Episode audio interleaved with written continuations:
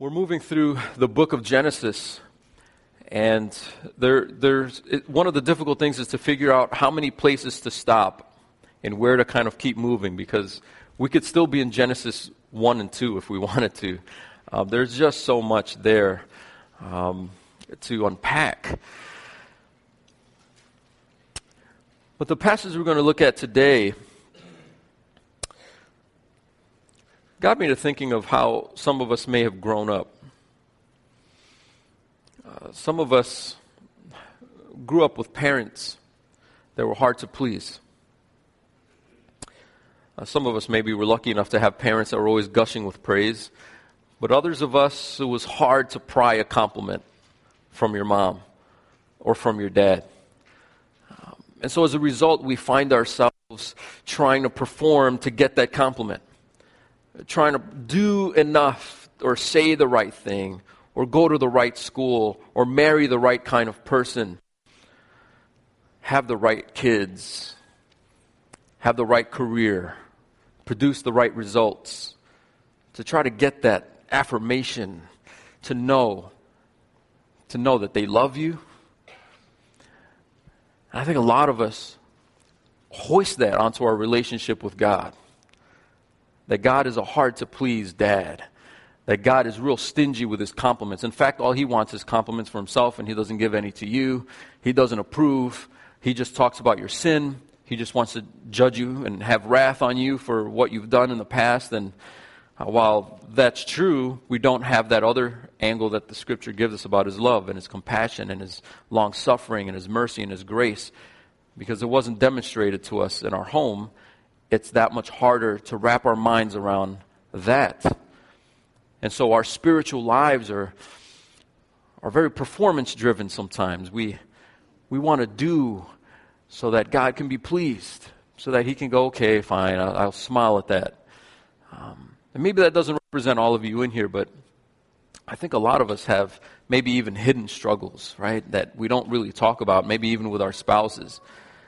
And if we really thought deeply enough, we would come to that point where we recognize that, yeah, we, we kind of view God as that hard to please God.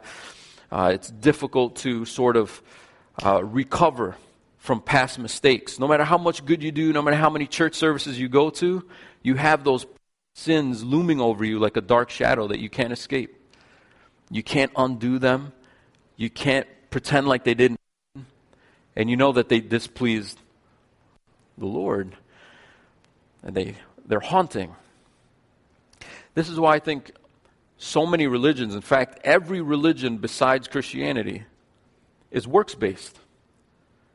Every religion besides Christianity, the way that you get to God, the way that you get to, um, even if you don't want to use God language, the way you get to experience fulfillment, the way you arrive at nirvana, the way you build up enough karma, whatever you want to call it, that, that spiritual elevation can only be experienced by you putting in the work, by you doing enough to be approved by that God, that person, that, that invisible power, right? That, that to, for you to reach enlightenment, whatever it is.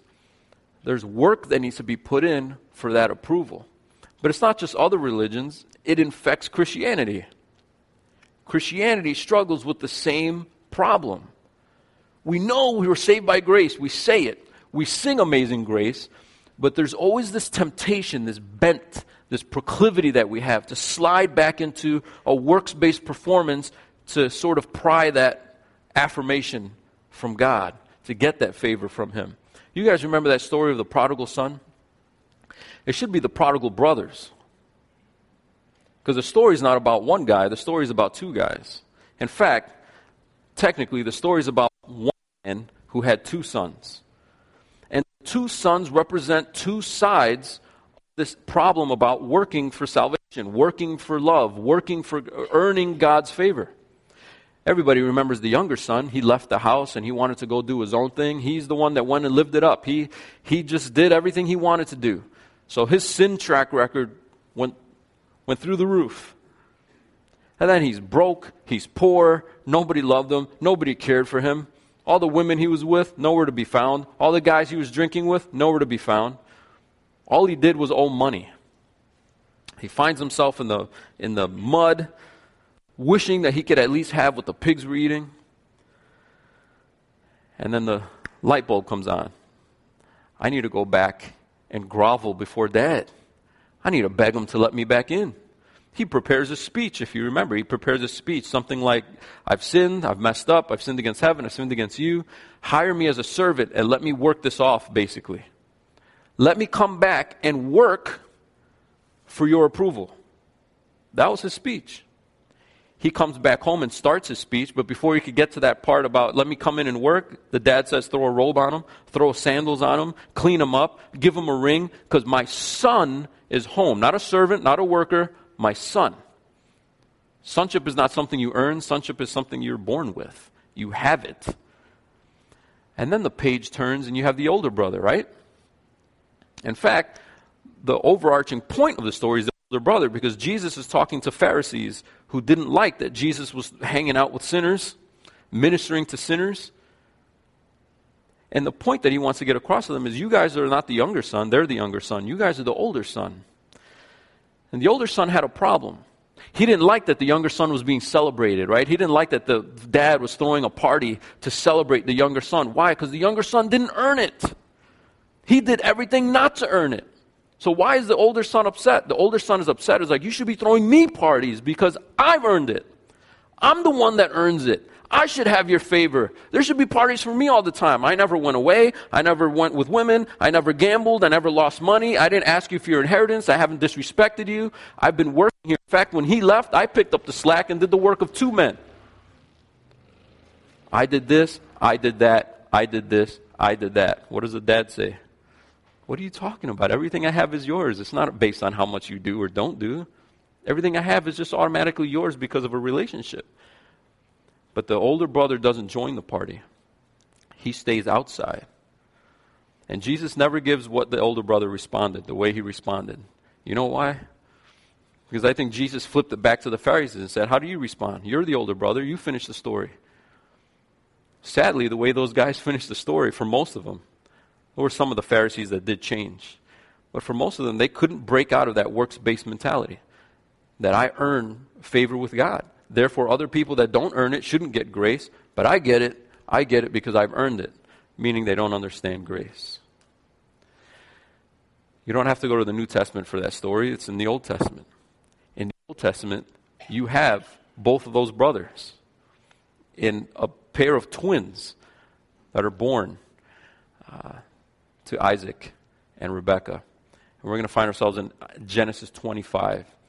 If you turn to Genesis 25, you're going to get both characters. The guy that kind of doesn't really think about what he has, doesn't really, he just takes his father's favor for granted. And then another guy who scratches and claws and plans and schemes to try to get that favor. Both of them are wrong both of them are not seeing God's blessing the right way. So let's look at it in Genesis 25. Let's skip our eyes down to uh, verse 24. Rebecca was barren, just like Sarah was, and uh, she could not have any children for 20 years, for two decades, could not have any children. She prayed. God answered the prayer, opened her womb, and not just one baby, but two babies kicking around in there. Um, and it says, when her days to give birth were completed, behold, there were twins in her womb. Verse 24. Then verse 25, the first came out red, all his body like a hairy cloak, so they called his name Esau. After his brother came out with his hand holding Esau's heel, so his name was called Jacob. The name, the word Jacob sounds like heel grabber. Isaac was 60 years old when she bore them. When the boys grew up, Esau was a skillful hunter, a man of the field, while Jacob was a quiet man, dwelling in tents. Isaac loved Esau because he ate of his game, but Rebekah loved Jacob. Now, sometimes, you know, scholars or, or, pastors try to read that and they, they basically say Esau was a manly man and Jacob was kind of like an effeminate, kind of girly girl. That's not what it says. That's not what it says.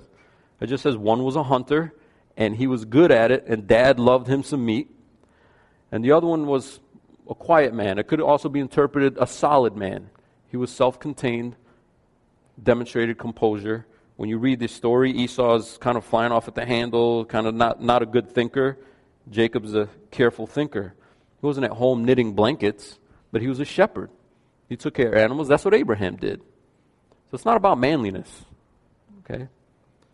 But it is about favoritism. Because Rebekah favored uh, Jacob while Esau was favored by the dad. But both of them can't get the birthright, the inheritance. Both of them can't get it. And both of them can't get the blessing that was passed from Abraham to Isaac.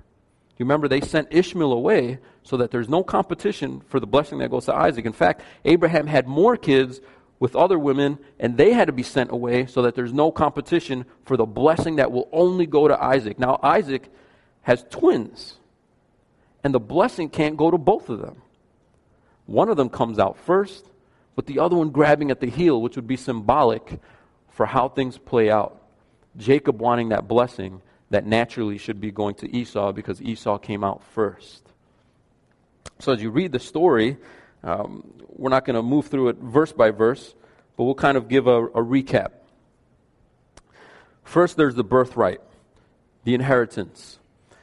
And uh, Jacob finds an opportunity to connive, uh, to uh, scheme, and get it, pry it out of Esau's hands. Esau comes back from the field and he's starving, right? He's hungry. And uh, he hunts the stuff. He doesn't know how to cook the stuff. Jacob knows how to make the best beef stew in the area. And so Esau comes home and he's like, I'm starving. I'm so hungry. I'm going to die. You know, all of us have reached that point. Where we're not really starving, are we? Right? Um, we, we have plenty of food. But when we say we're starving, we're exaggerating. Right? So was he. I'm famished. I'm about to die. And he says, Well, if you need it that badly, I'll give it to you. I'll give you this red stew that you love. You have to sell me your birthright. I'll give you the soup, you give me your birthright. Fair exchange? No. Dumb. You ever buy something on impulse and later you're like, wow, that was stupid. I believe the commercial. It was all hype, right? I'll multiply that. This is his birthright. All that his dad owns, all that the, the main inheritance is to go to him he becomes the new patriarch and he's going to sell it for a bowl of red stew. I almost feel bad because if it's like my mom's beef stew, I almost can get there where I'm like, I, I almost get it. But man, that is dumb. And Jacob does it. Esau said, What is my birthright to me? And the text tells, me, tells us Esau thus despised his birthright. He didn't care about it. He didn't care. Just took it for granted. That's just something that's his. Eh, he's the eldest. Eh, he always grew up knowing that he came out first. Eh, this chump was trying to grab my hip, came out first. And he just kind of took it for granted, despised it, didn't care about it. Jacob snatched it for himself. The next episode, when you move down a couple of chapters, is the blessing.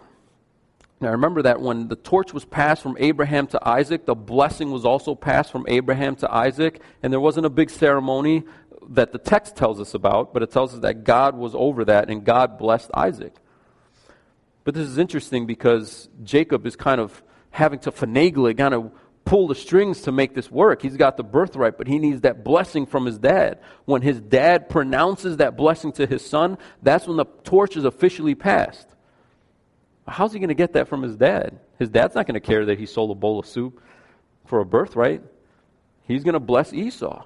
And you can't convince the dad that Esau's not worth it because Esau's his favorite. Rebecca, the mom, comes up with a plan. The dad, Isaac, he's old. He can't see. He's blind. He, he could probably see a little bit. He sees images and blurry movements, but he can't see crisply.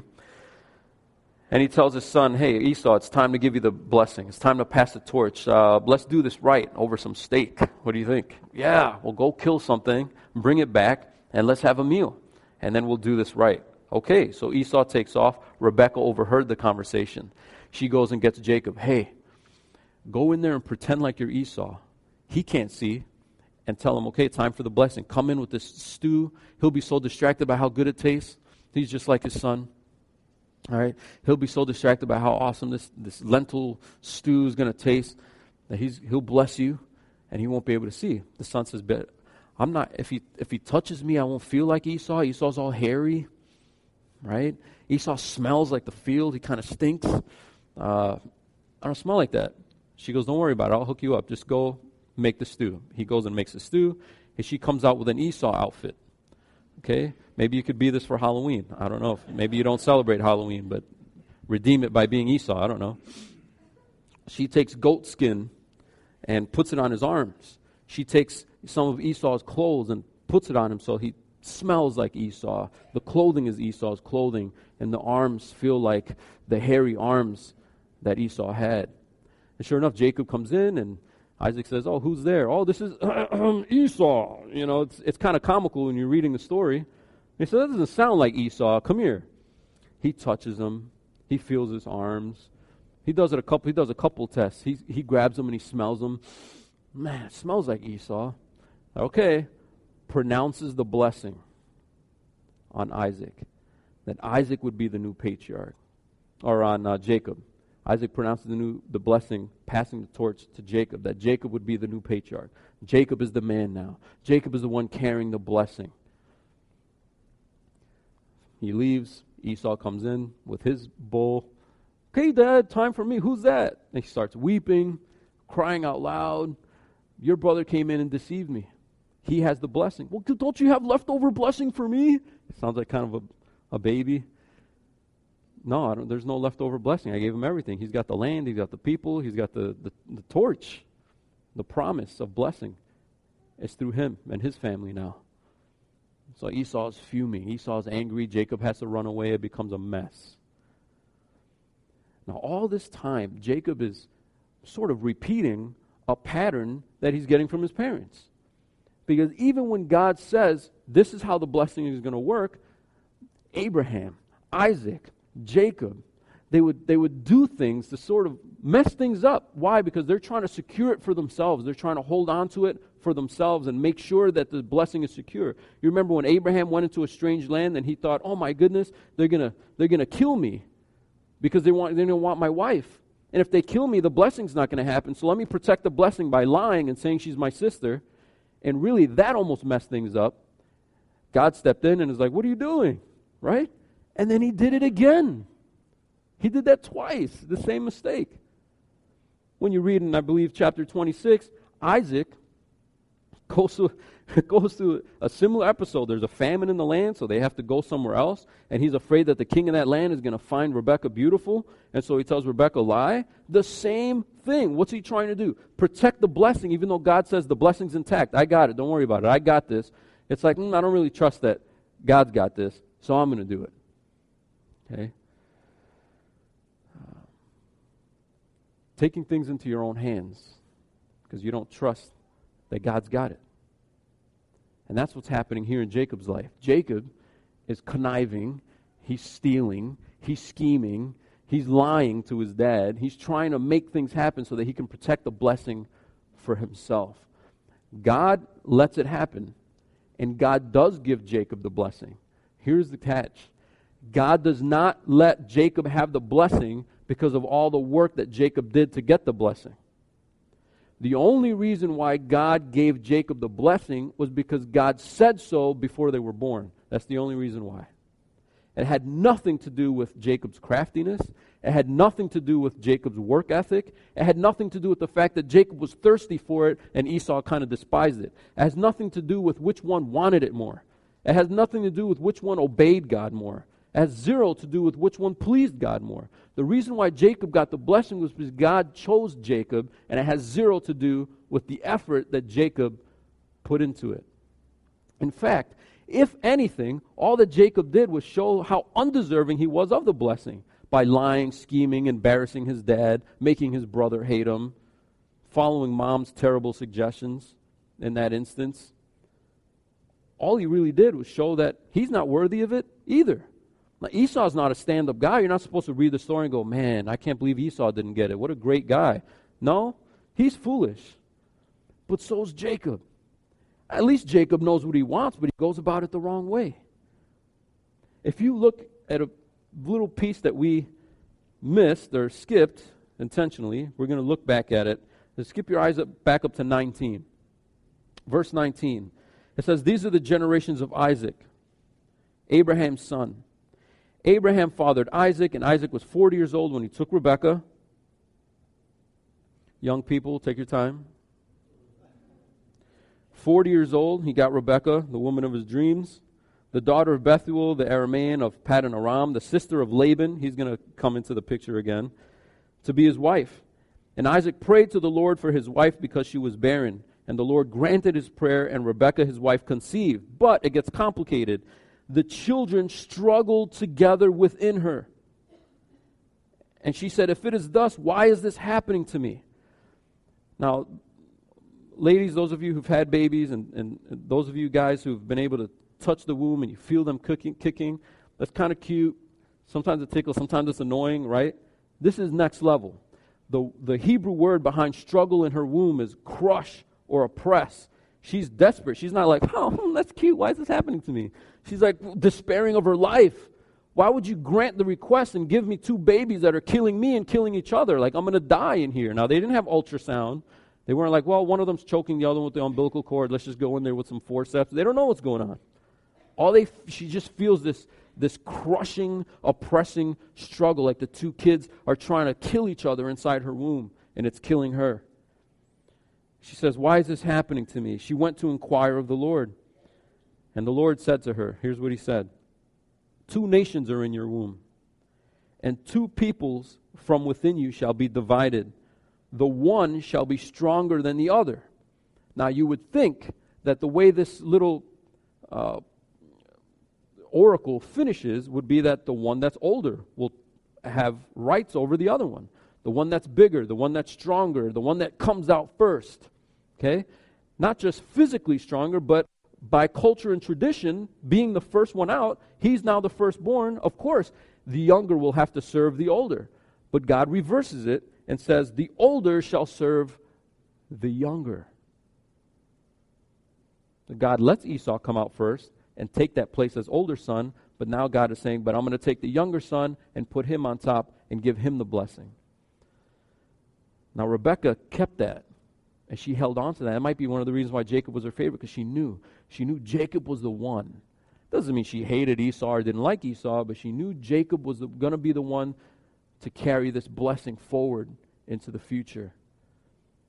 And she held that, but she doubted it she doubted, especially in that moment when Isaac was about to pass the blessing to, to Esau. She panicked.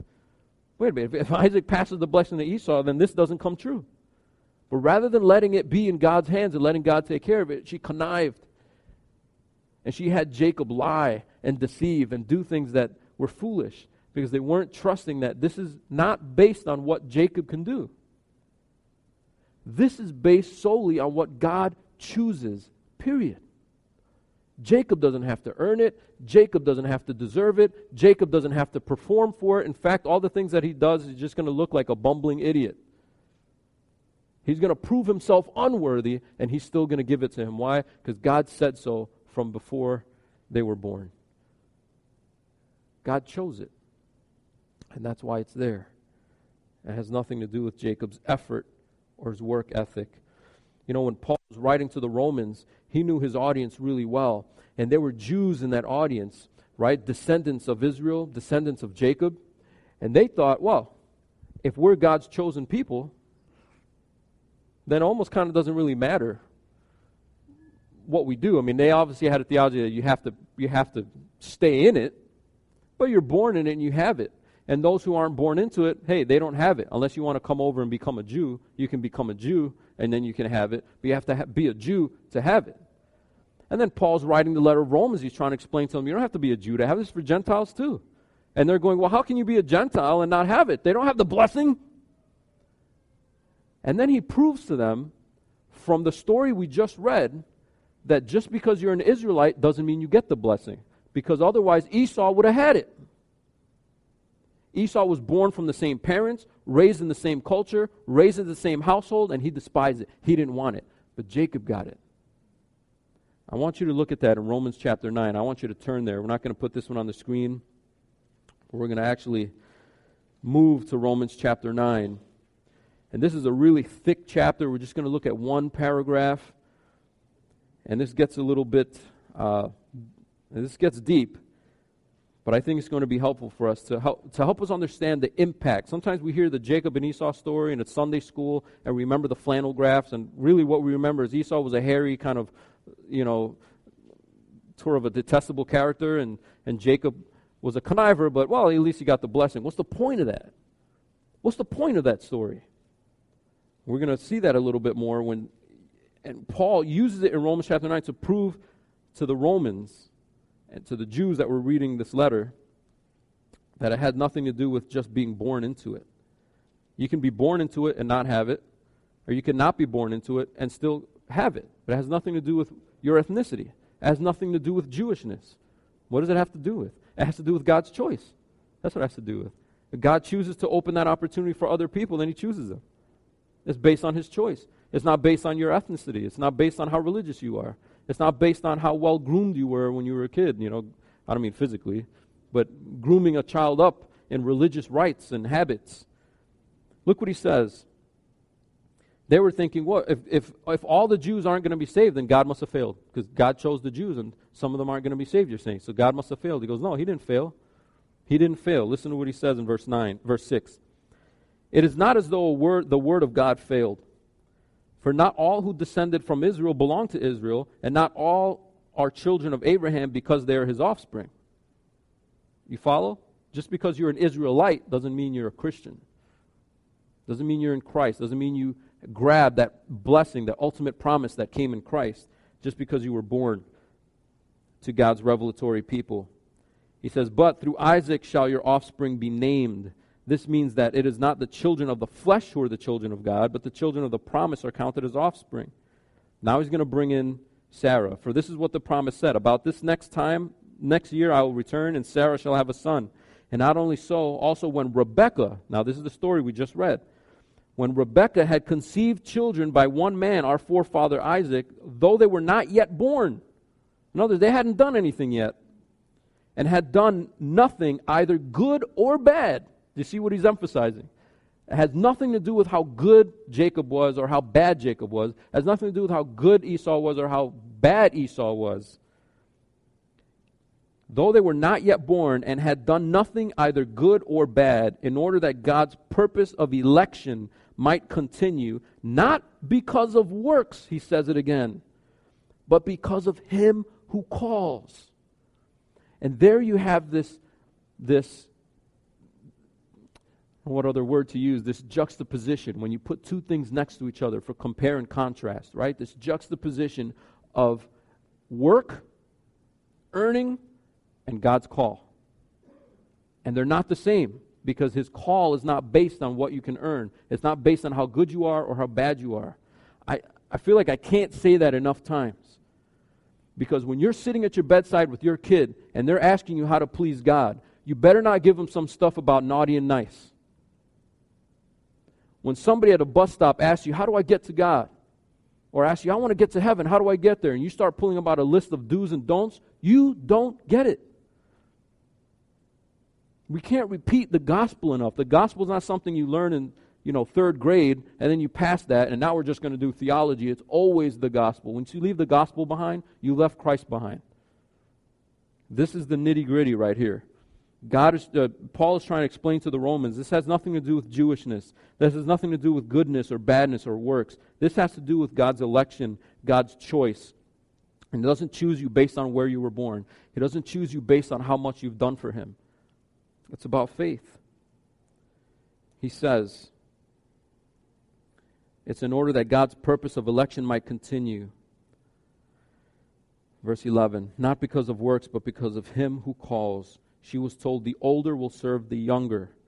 As it is written, Jacob I loved, but Esau I hated. He's quoting Malachi, and he doesn't mean he literally hated Esau, but you remember when Jesus said, If, if you're going to follow me, if you're going to prove that you love me, you got to hate your wife, hate your mother, hate your kids. Why would Jesus teach to hate people? He just means you love me with such a white hot passion that in contrast, it looks like you don't love other people at all.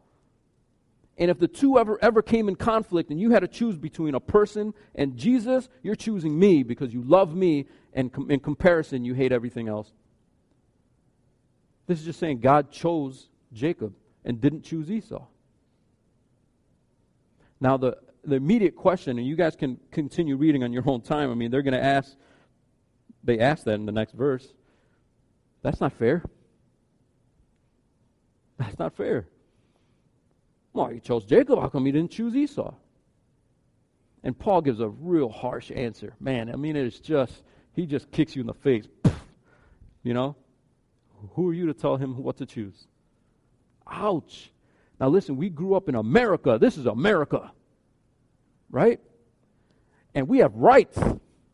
Women have rights. Kids have rights. You can't spank your kids. Don't even look at them bad in, in public because they catch that on security camera and you're done right? They'll snatch your kids away. Okay, we haven't gotten there yet. I feel like it's getting close. This is about rights, individuality. You can do anything you want, you can do anything you put your mind to. That's why we like capitalism, right? I mean, there's, there's just all this. And I'm not knocking any of that. I'm just saying we come to Scripture and we come with rights. We come with what I deserve. We come with what I should get. And so when they ask the question, well, how come someone else, is chosen and this person's not chosen? Everyone should get equal opportunity. Here's the point if everyone got equal opportunity, we'd all be dead. God doesn't have to choose anybody. I mean, isn't that the first, when you're rounding first base of the gospel before you get home, first base is I'm a sinner, I deserve to die. That's first base we like to skip that one and get to second base and third base and go, God, you know, God uh, uh, sent Jesus to die for you. And then we're confused when people go, I don't care. How can they not care? That's so amazing that Jesus died. Because first base, they don't get that they deserve to die and someone took it for them. You're just saying, hey, somebody died for you. Why? That was dumb. In fact, they'll tell you God is an angry, mean God that He would send His Son and kill His Son just to sort of satisfy His own anger, just so I could be with Him. They're missing first base. They don't deserve it. Now, if Jacob doesn't deserve it and Esau doesn't deserve it, and God chooses Jacob, Esau can't go, hey! But Jacob should go, wow, I shouldn't be here either. Right?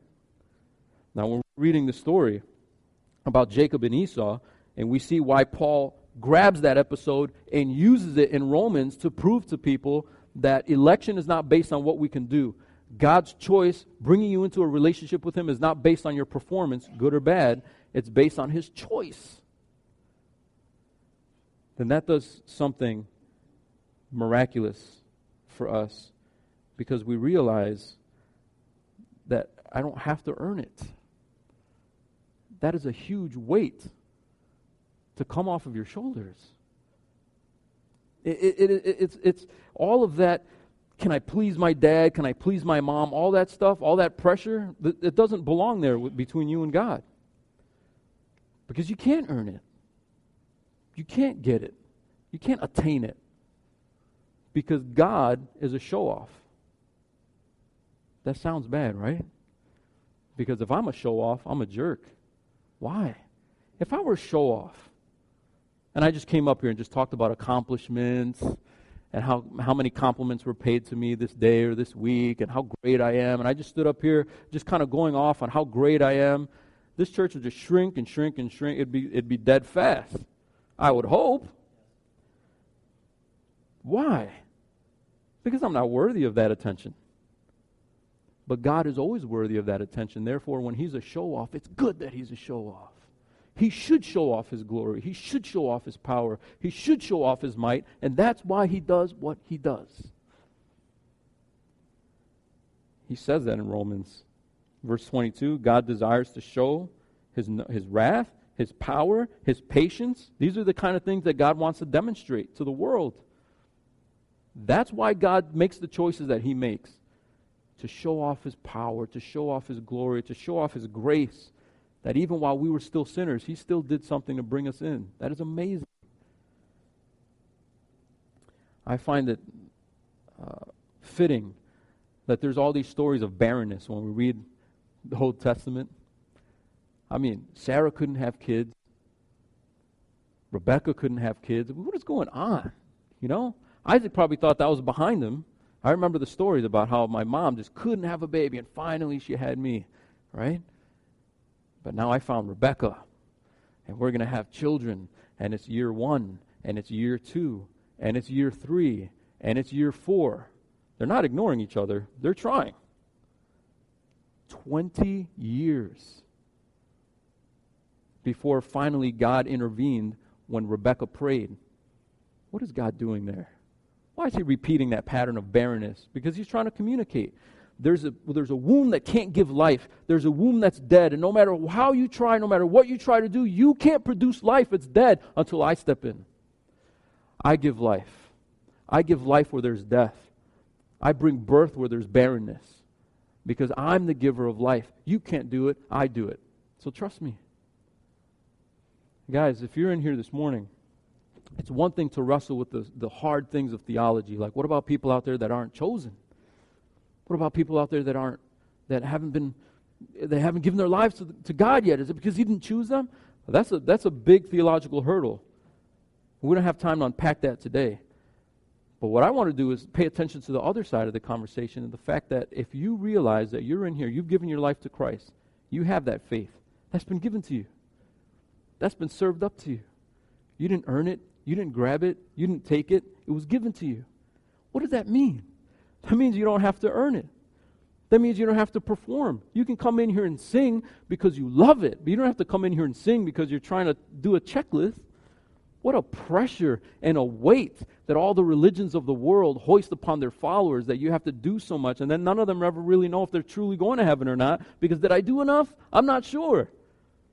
Am I arrogant in thinking that I did enough? Well, then that arrogance might knock me down another peg, and now I have to earn it back up again, right? I mean, there's circles of Christianity have come up with things like purgatory, just like a safe zone, because we didn't quite earn it, so you got to burn off the rest of it here. That's works. But the Bible says that God chooses based on his purposes. That's why the Bible uses the picture of adoption. Right? Because when a child is adopted, that child was chosen. That, that child, I want that child. That, we're, we're to bring that child into our family. Something more fitting with that picture than even a natural birth. Because that adopted child had no right. That adopted child didn't choose the house, didn't choose the parents, didn't choose to come in here, but that those parents went out of their way to choose that child. And we are adopted in Christ. You didn't earn it, you didn't deserve it, He didn't have to do it. God wasn't obligated to graft you in, but He did it. He did it to show off His grace. He did it to show off the fact that He's a God of love and of mercy. And rather than standing over you, waiting for you to do good enough, He just invites you in. The father didn't ask the son to, oh, clean yourself up and then we'll see if you can come in. No, throw the robe on him. Because sonship is not based on works, sonship is based on adoption. And if you're in, that's a beautiful thing to hold on to. If somebody asks you, How do you know you're getting to heaven? Be clear. I don't deserve it. I didn't, I didn't offer God what I was supposed to offer, but someone did on my behalf. And because He did that, the door is open to me. And I'm sure of it. I have assurance of eternal life. It's secure because it's not based on what I chose, it's based on what God chose. Guys, that is an amazing truth. Hard to grasp, but don't, don't dismiss it. Let it hit you because that's an anchor. That's an anchor when those past memories haunt you and those voices in your head. So you're not good enough to stand up here and worship. You're not good enough to go to CFC. You're not good enough to sit next to those other saints. You're right.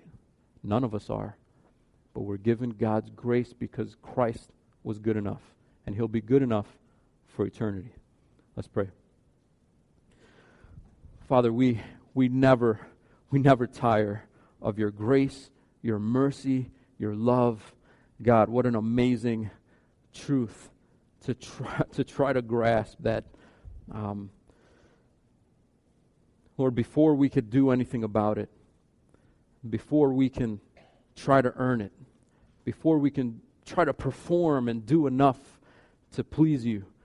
Uh, Lord, you've already accomplished what we need on the cross through your Son, Jesus Christ. And it's Jesus that we worship. It's Jesus that we lift up on high. It's Jesus that we will be casting our crowns before into eternity. It's the Lamb that took that, that broken body for us, that spilled that blood for us, that will be uh, expressing our eternal praise and gratitude for, Lord, forever. Uh, now we want to enter into a song that just expresses a little tiny slice of that an expression of our thanks, an expression of our praise, an expression of who you are. And, and Father, as we leave here today, help us to take the images of the communion that we had, take them with us to remember that's why you are pleased. That's why we don't have to perform to try to earn something out of you. It's because you are gracious to a people who are adopted through Jesus Christ. We thank you, Father, for being our, our dad, for bringing us into your family, and to uniting us together in Christ. We're grateful to you for it. And it's in His name we pray it. Amen. Amen.